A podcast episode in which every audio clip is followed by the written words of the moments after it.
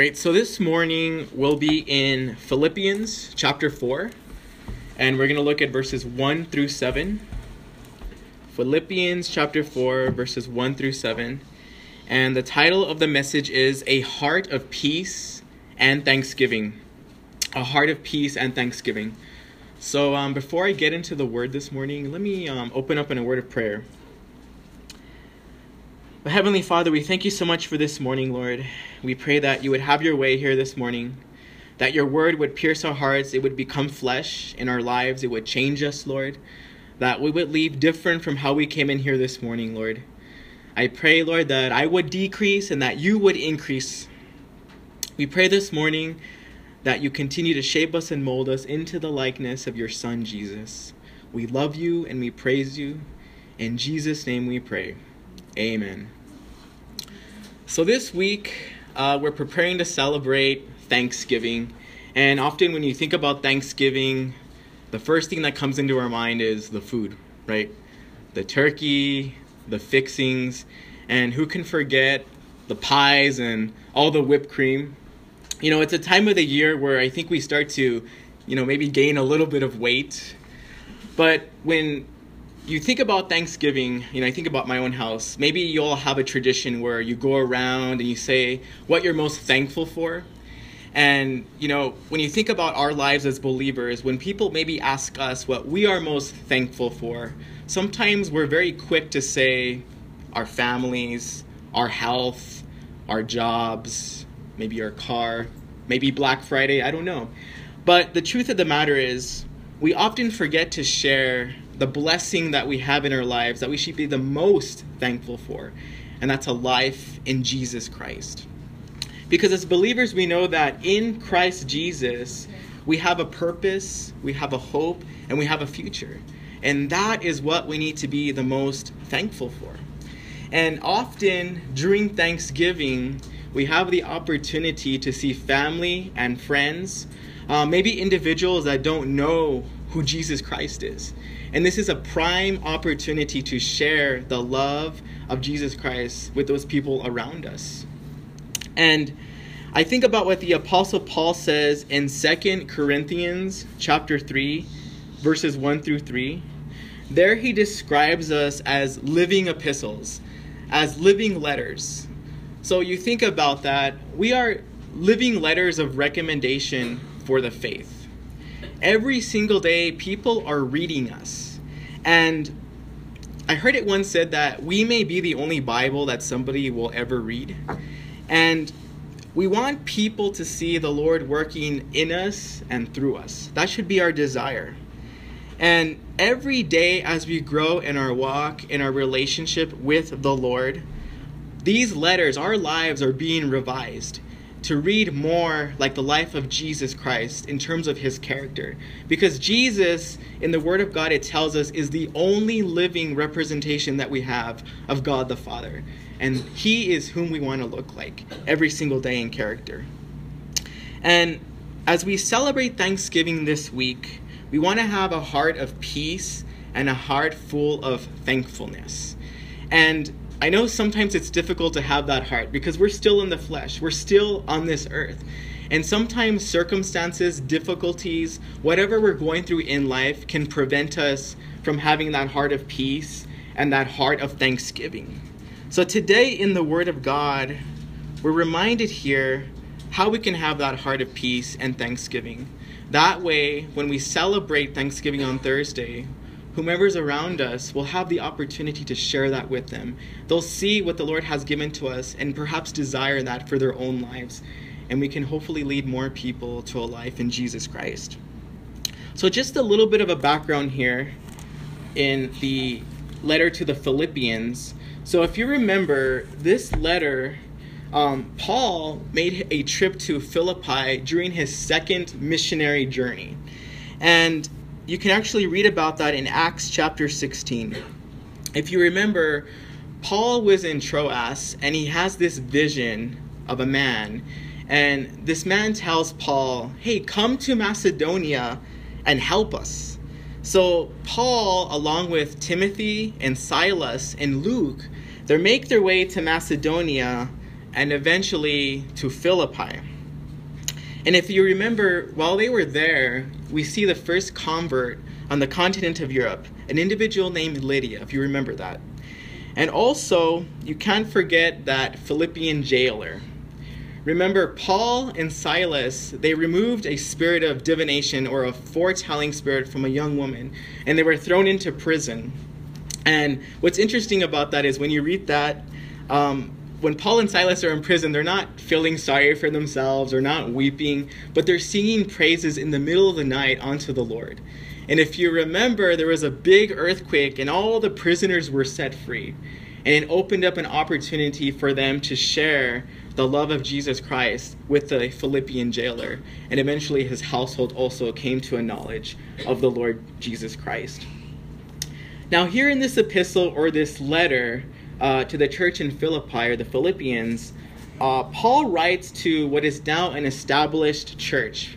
Because if you look at the first chapter of this letter, he refers to the saints, to the bishops, and to the deacons or the elders or the leaders or the overseers of this church. Um, he writes this letter while he's imprisoned in Rome. This is one of his prison epistles.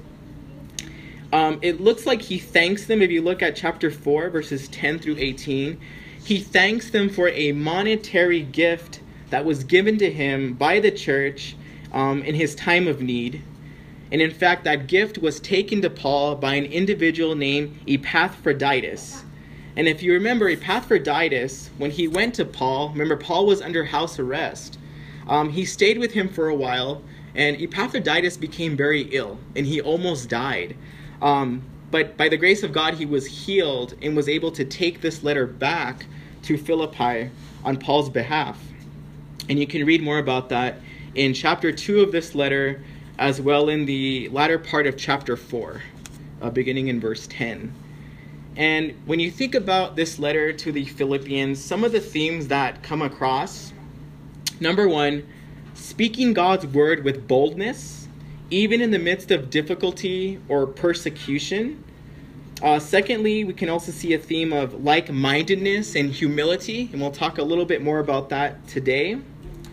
And then we also see the theme of joy, thanksgiving, rejoicing in the Lord always. And uh, we'll talk more about that as well uh, later this morning. And once again, as we head into Thanksgiving this week, our focus today is on how we can have a heart of peace and a heart of thankfulness. And not just on Thanksgiving Day, but every single day as we continue walking with the Lord. So before I get into the study uh, verse by verse, let me read the text aloud. So here in Philippians chapter 4, beginning in verse 1 through verse 7, uh, Paul writes for us here Therefore, my beloved and longed for brethren, my joy and crown. So stand fast in the Lord, beloved. I implore Euodia and I implore Syntyche to be of the same mind in the Lord. And I urge you also, true companion, help these women who labored with thee in the gospel, with Clement also, and the rest of my fellow workers whose names are in the book of life. Verse 4 it says, Rejoice in the Lord always. Again I will say, Rejoice. Let your gentleness be known to all men. The Lord is at hand.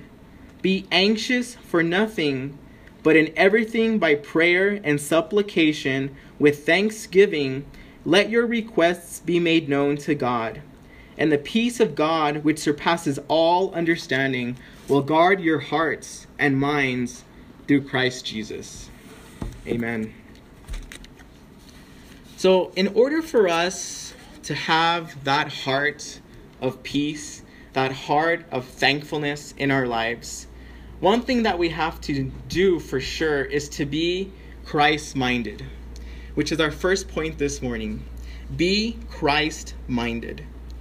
Notice in verse 1, Paul tells us, Therefore, my beloved and longed for brethren, my joy and crown, so stand fast in the Lord, beloved. Notice here that Paul is speaking to his brothers and to his sisters in Christ.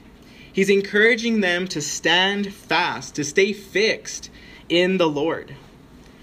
And notice he mentions that they are his joy and his crown.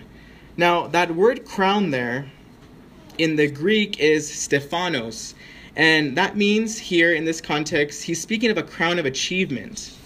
So, in other words, as they, the Philippians, they stand fast in the Lord, they abide in the Lord, they become more Christ minded, these individuals were Paul's prize and would be his crown. They would be his reward on the day of judgment. Because we've talked about this before. We as believers, we are going to be judged, not for our sin. Remember, that was taken care of at the cross. That is covered by the blood of Jesus. But what Paul is referring to here is the judgment, the judgment seat, rather, of Christ, or the Bema seat of Christ. And in fact, he talks about that in Romans 14, verses 10 through 12, as well as in 2 Corinthians chapter 5, verse 10. So we as believers are going to be judged for our service unto the Lord. And this is what Paul is saying here that this church that he established and that he's continuing to minister to will be his prize, his reward when he faces the judgment seat of Christ. Because remember, works are not what give us salvation, right? Salvation comes from Ephesians 2, verses 8 through 9 tells us, by grace through faith we have been saved. 1 John 2 2 tells us, and he himself, speaking of Jesus, is the propitiation or the appeasement or the satisfaction for our sins, and not for ours only, but also for the whole world. So, once again, works don't save us. It's our faith in Jesus Christ that saves us. The good works are a result of our salvation. In verses 2 and 3, notice here, Paul writes, I implore Euodia and I implore Syntyche to be of the same mind. And I urge you also, true companion, help these women uh, who labored with me in the gospel, with Clement also, and the rest of my fellow workers whose names are in the book of life. So, what we see here is Paul is addressing an issue that is happening in the church here in Philippi. There seems to be a quarrel that is taking place between two women. So, we have Euodia and we have Syntyche. And notice here that Paul doesn't take sides. He doesn't say, oh, I'm on Euodia's side or I'm on Syntyche's side. But rather, he urges these women to end this dispute. He wants them to be like minded. In verse 3, he urges a true companion. Now, we don't know who this person is. Some scholars suggest it could be Epaphroditus, the guy who took the monetary gift to Paul and delivered the letter from Paul to the Philippians um, but we don't know who it is. Along with another individual named Clement, as the Word of God tells us here, and others doing the Lord's work. Uh, so, what we can uh, see in our minds here as we read this is that Paul is asking for help outside of this quarrel uh, for these individuals to end this fight. And it seems like he's reaching out to people that are maybe higher or um, more mature spiritually and um, have more mature judgment to address this issue that is happening in the church. And when you think about that, in the church, there may be times when we do have issues, we may have discrepancies. And the Word of God tells us in Matthew 18, verses 15 through 17, uh, here the Lord tells us, Moreover, if your brother sins against you, Go and tell him his fault between you and him alone. If he hears you, you have gained your brother. But if he will not hear, take with you one or two more, that by the mouth of two or three witnesses every word may be established. And if he refuses to hear them, tell it to the church. But if he refuses even to hear the church, let him be to you like a heathen and a tax collector. So, once again, you think about disagreements, you think about fights within the church body.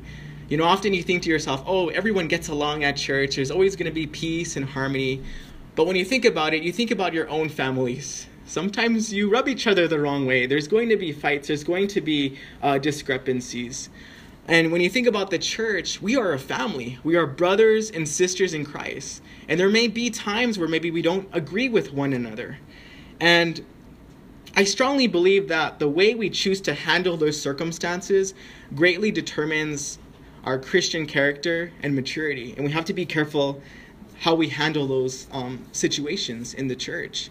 You know, when I think about it personally, um, I don't ever want to waste Pastor Angel's time. I don't ever want to waste the church's time on a minor dispute that I might find myself in because the focus here needs to be on Jesus Christ, not on Isaac, not on this, not on that. And that's where we need to have the focus. And I love what Peter writes in 1 Peter 4, verse 8. He writes, And above all things, have fervent love for one another, for love will cover a multitude of sins. And I love this because with our brothers and sisters in Christ in the church, if there is an issue, you know, the Lord has given you that love to overlook those things that they've done against you. You're able to forgive them. Even though they have to confess those things to the Lord, you are able to forgive them for what they've done. So we don't want to get mad. We don't want to get even. We want to just move on and put the focus where it needs to be, which is on Jesus Christ, which is the name above all names and the name that saves, the only name that saves. And that's where the focus needs to be. We need to be like minded that is Christ minded. And we often need to be reminded of that um, in our walk. So, my next point this morning, number two, is rejoice in the Lord. Rejoice in the Lord.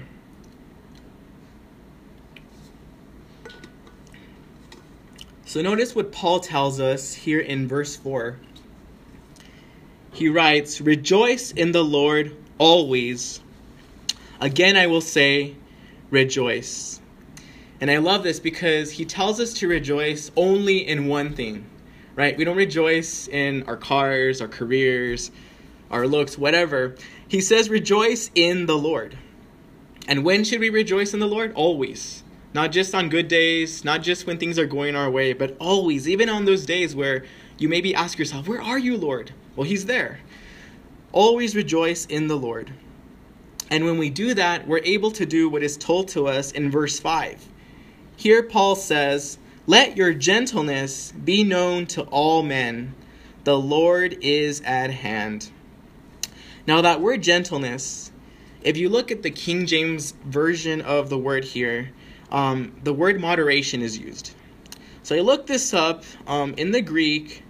I'm to attempt to say this. I may butcher this. Um, I think it's epiakes um, it means mildness, patience, yieldingness, gentleness, clemency. And this is what we're to show to all men.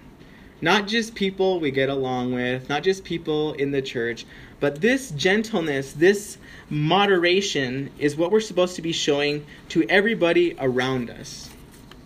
And certainly, this is something that the Lord does in our lives to share with others.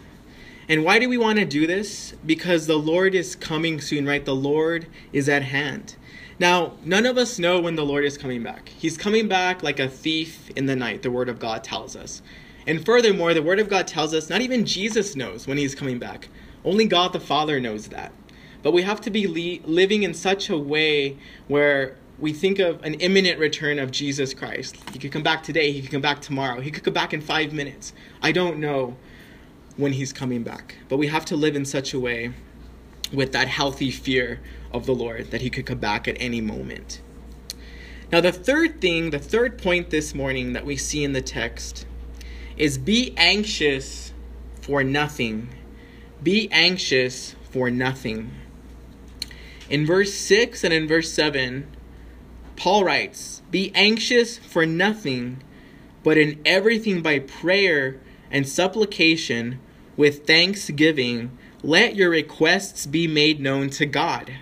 And the peace of God, which surpasses all understanding, will guard your hearts and minds through Christ Jesus. Now, Billy Graham once said that anxiety is the natural result when our hopes are centered in anything short of God and His will for us. And when you think about this and this verse here, we are commanded here. We are commanded. Don't be anxious for anything, right? But pray about everything and be thankful for everything. And as we mentioned earlier this morning, we started this new prayer ministry. We're praying corporately now as a church body. And I love it because this is a tool that we need to continually utilize as a new church plant, right? So the Lord can continue working in us individually as a church body and then as a new church plant. We want to make sure we see the needs in this community. We pray for this community. We pray for this church because the enemy doesn't like what we're doing here. And we want to make sure that we're standing firm in the Lord. And prayer is where it all begins. That's where the power is. And when you think about prayer, it's a broad term. You think about our communication with the Lord. And we can pray from anywhere. You know, sometimes we think there needs to be some special circumstances surrounding prayer. We need to be in a dark room, we need to close our eyes. But when you think about prayer, you know, you think about, for example, Jonah. We just finished Jonah. Where did he pray? He prayed from the belly of a large fish. You think about Peter. He prayed sinking into the Sea of Galilee, right? Save me, Lord. And the Lord saved him. We can pray anywhere. We can pray from our cars, we can pray from our homes when we're in the streets, and we should be praying without ceasing, the Word of God tells us. So there's no special place to pray. The Lord will hear you. And of course, we want to pray according to His will. Now, the word supplication, which is used here as well, um, that's when you specifically ask God to do something. And a few years ago, I was reading a book um, by an individual named Manny Mill. And the, wor- the book was called Radical Prayer. And in the book, he said, Often we pray for what we need, but we don't pray in such a way for his name to be hallowed or glorified. And when you think about it, sometimes we pray and the prayer is just all about me, me, me, me. When in essence, we should be praying in such a way where the Lord's name is glorified you know, may you be glorified, Lord, as you provide for me, as you provide for my family. May, me, may you be glorified as you guide me in this direction, you guide me in that direction. Because prayer, everything should be about God. Nothing should be about ourselves. And when you pray like that, I can tell you it certainly changes your perspective on a lot of things that are going on in your life. You make it about God, and suddenly everything else becomes so small. And that's quite a blessing. Now, let's talk a little bit about that anxiety and that worry that we often have, especially in this life and in this world, uh, because that, comes a lot, doesn't it? We often find ourselves anxious or worried. But when we are anxious and worried, we are not single minded. Our minds are all over the place. Our minds are on the circumstance or not on the Lord. We are not sober minded in that time. And once again, remember in the word, for example, in 1 Peter 5, verse 8, we're told to be sober. And to be sober means to be calm, to be collected in spirit, to be vigilant, because your adversary, the devil, is walking about like a roaring lion, seeking whom he may devour. And when we are anxious, when we are worried, it gives the enemy a great opportunity to eat us alive to allow us to be consumed by the circumstances around us. And when our minds are all over the place, we start to seek counsel all over the place too. And I remember it was Pastor Raul Ries who said this. You know, sometimes when we're seeking the Lord's will for our lives, um, which could also be a difficult circumstance, maybe that you're asking the Lord to help you with.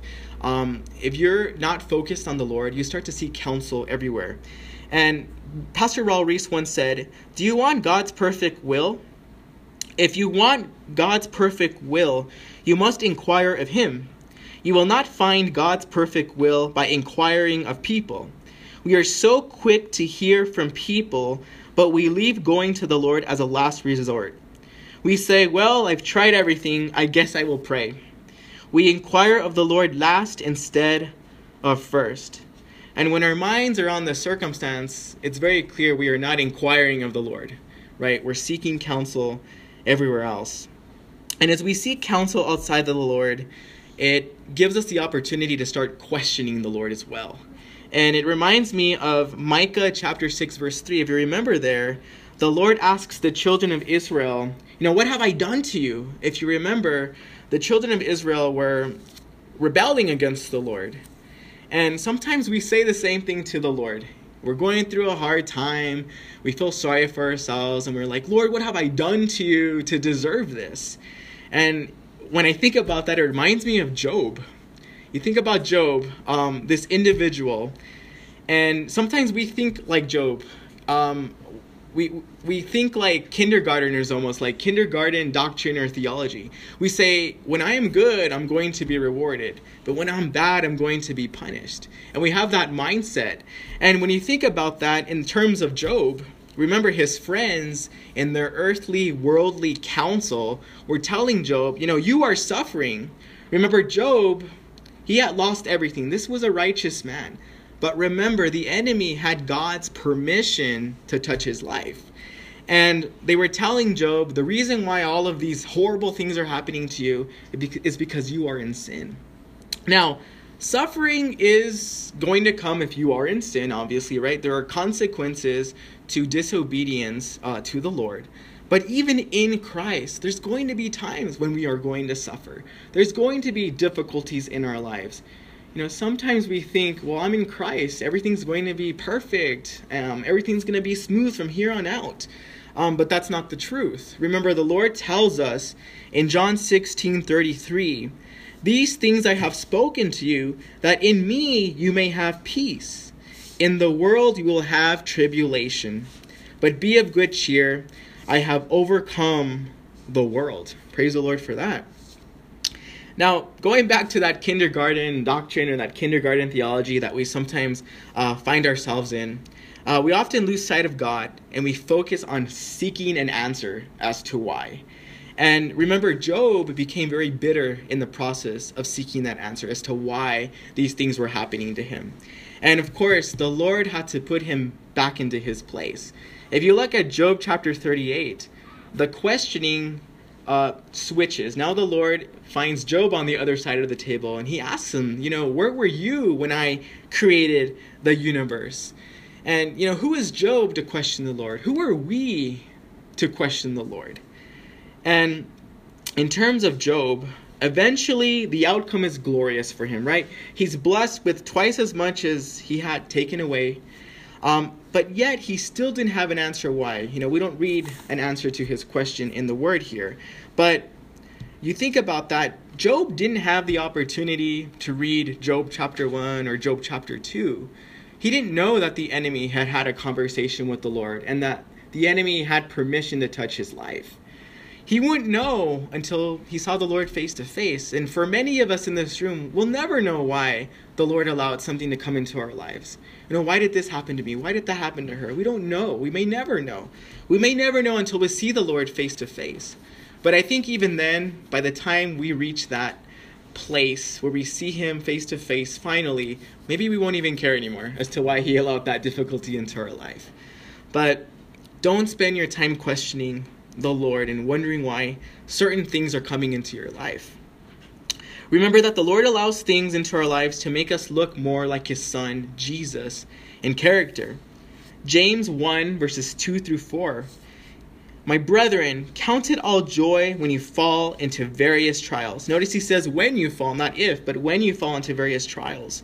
Knowing that the testing of your faith produces patience, but let patience have its perfect work that you may be perfect and complete, lacking nothing.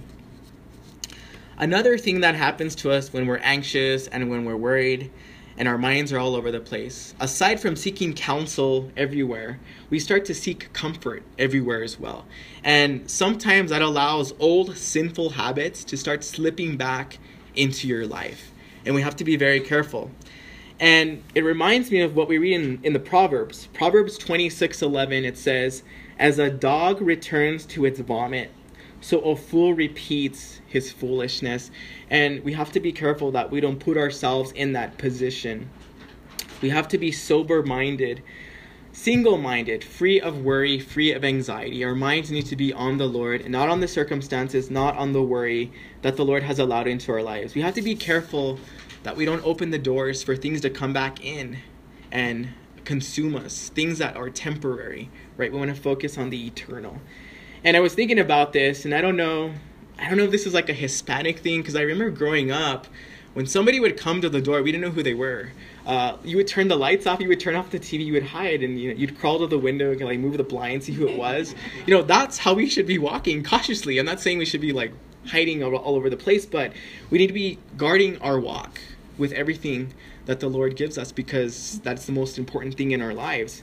We have to be very cautious that we don't open the door to old sinful habits and old ways that because we're born we're born again in Christ. We're new creations in Christ Jesus. So once again, the Lord commands us through Paul here in um, Philippians chapter 4 uh, not to be anxious or to worry about anything, but to pray about everything. Now, when you think about the Apostle Paul, you're probably thinking, oh, it's so easy for him to tell me that. But you think about this guy, I think he knew a thing or two about anxiety and worry. I mean, he was writing this very letter from prison, he was under house arrest. But not to mention the beatings, the shipwrecks that he talks about in the Word of God. The fact that people wanted to kill Paul. You can imagine this guy had so many things to worry about. But Paul's focus was on Jesus. He wanted to share the love of Jesus Christ with those around him. That's what his focus was on, not on his circumstances. I mean, you could imagine if he focused on all these things, it would have crippled him. But his focus and his strength came from the Lord and was in the Lord.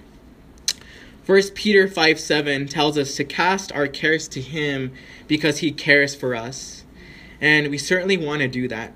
And when we do that, here in verse 7 of Philippians chapter 4, the Word of God tells us, and the peace of God, which surpasses all understanding, will guard your hearts and minds through Christ Jesus. And that is such a beautiful promise. You know, when we receive the gospel into our lives, number one, that Jesus died for our sins, number two, that he was buried, number three, that Jesus rose from the dead on the third day, we put our faith in that message, we recognize we are sinners, there's an element of repentance in our lives. That, in Romans 3, verse 22, the Word of God tells us we are found righteous in the sight of God when we do that. And when we are found righteous in His sight, we have His favor. We are at peace with God. We have peace with God at that time. But notice here, Paul is speaking of the peace of God. Now, what does he mean there? When I think about the peace of God, so first of all, you have to have peace with God, right? Put faith, your faith in His Son Jesus. Um, then you can have the peace of God. I think about just literally grabbing on to God's peace and holding on to it, holding on to His mercy, His eternal life, His unending love, the hope in the future that we have in Jesus Christ, and just literally grabbing onto that. And the fact that we have access to that peace is such a blessing. It is such a blessing. And I can tell you, this is something that the Lord has been teaching me and my family over the past year and a half or so. Um, many of you already know in this room, but my mom, she suffered a brain hemorrhage about a year and a half ago. And uh, she almost died. She had a less than 2% chance of surviving. But by the grace of God, she lived. She lived. And you know, this circumstance is the circumstance that brought me back to El Paso, but has um, united me and my family as my mom continues to recover every single day. And my mom had to learn how to walk, she had to learn how to talk, how to eat. Um, all the things that we take for granted on a daily basis, she had to learn how to do all those things again. And, you know, there's still a lot of therapy and healing to go, um, but we trust the Lord we trust the Lord as a family. I mean, that's all we can do. And it's been a very difficult, difficult season for us. Very difficult. I think this is the most difficult thing that the Lord has brought into my life um, so far. Uh, but I can also tell you this has been the most blessed time in my life and my family's life because every single day my mom is still here. We see a glimpse of his healing hand, which is such a blessing and a miracle. And every day is hard. It's filled with new challenges for my mom and for us as a family. But we know that whatever we're going through each day is the best thing for us because God's perfect will is the safest place to be. And that's something that we've had to come to terms with and have peace with. Um, it's not easy, it's easier said than done. And the only way we can get through this is having peace with God. That way we can have the peace of God in our lives. And let me tell you, there's days where I don't have that peace. I have to remind myself. But God's faithful because when we are faithless, He is faithful. He is still there. And that peace is still there, and we can grab onto it. So even though she's still being healed physically day by day, I know my mom's already been healed spiritually because my mom is a child of God. Her faith is in Jesus Christ. She's already been healed. She's covered by the blood of Jesus. And I know that when she does see our Lord and Savior face to face, all of these temporary physical um, limitations that the this brain hemorrhage has brought on, all those things are going to go away. This is only temporary. And because of that, I have peace and I have a hope for her and for us as a family as well. But I'm just so thankful, and I can honestly say that God is good, and not just sometimes, but always. He's always good, and that's what I rejoice in, and that's what we rejoice in as a family as well. And I'm, I'm, I'm very sure everyone in here can relate to that as well. Rejoicing in the Lord because He is good, always good.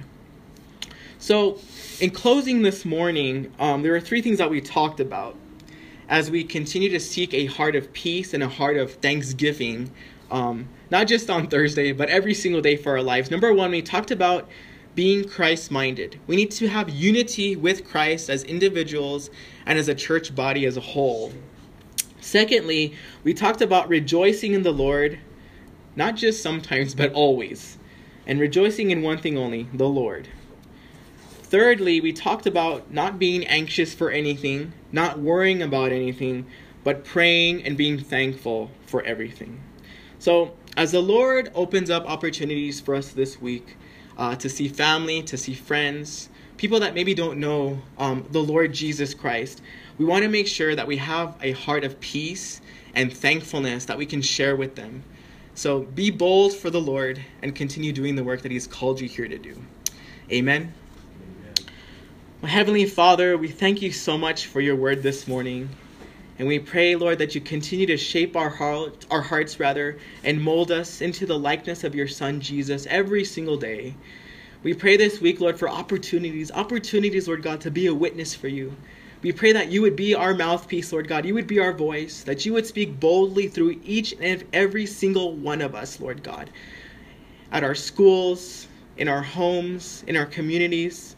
We pray for the people you're going to bring our way as well, Lord God, that you would soften their hearts. You would open up their minds, Lord God, to hear from you. We thank you so much, Lord God, for this morning, this opportunity to come here, to be in your midst, to be in your presence, to worship you, to praise you. We thank you so much, Lord God, for everything. We are so thankful to be considered a child of God. We love you and we praise you. In Jesus' name we pray. Amen. So we have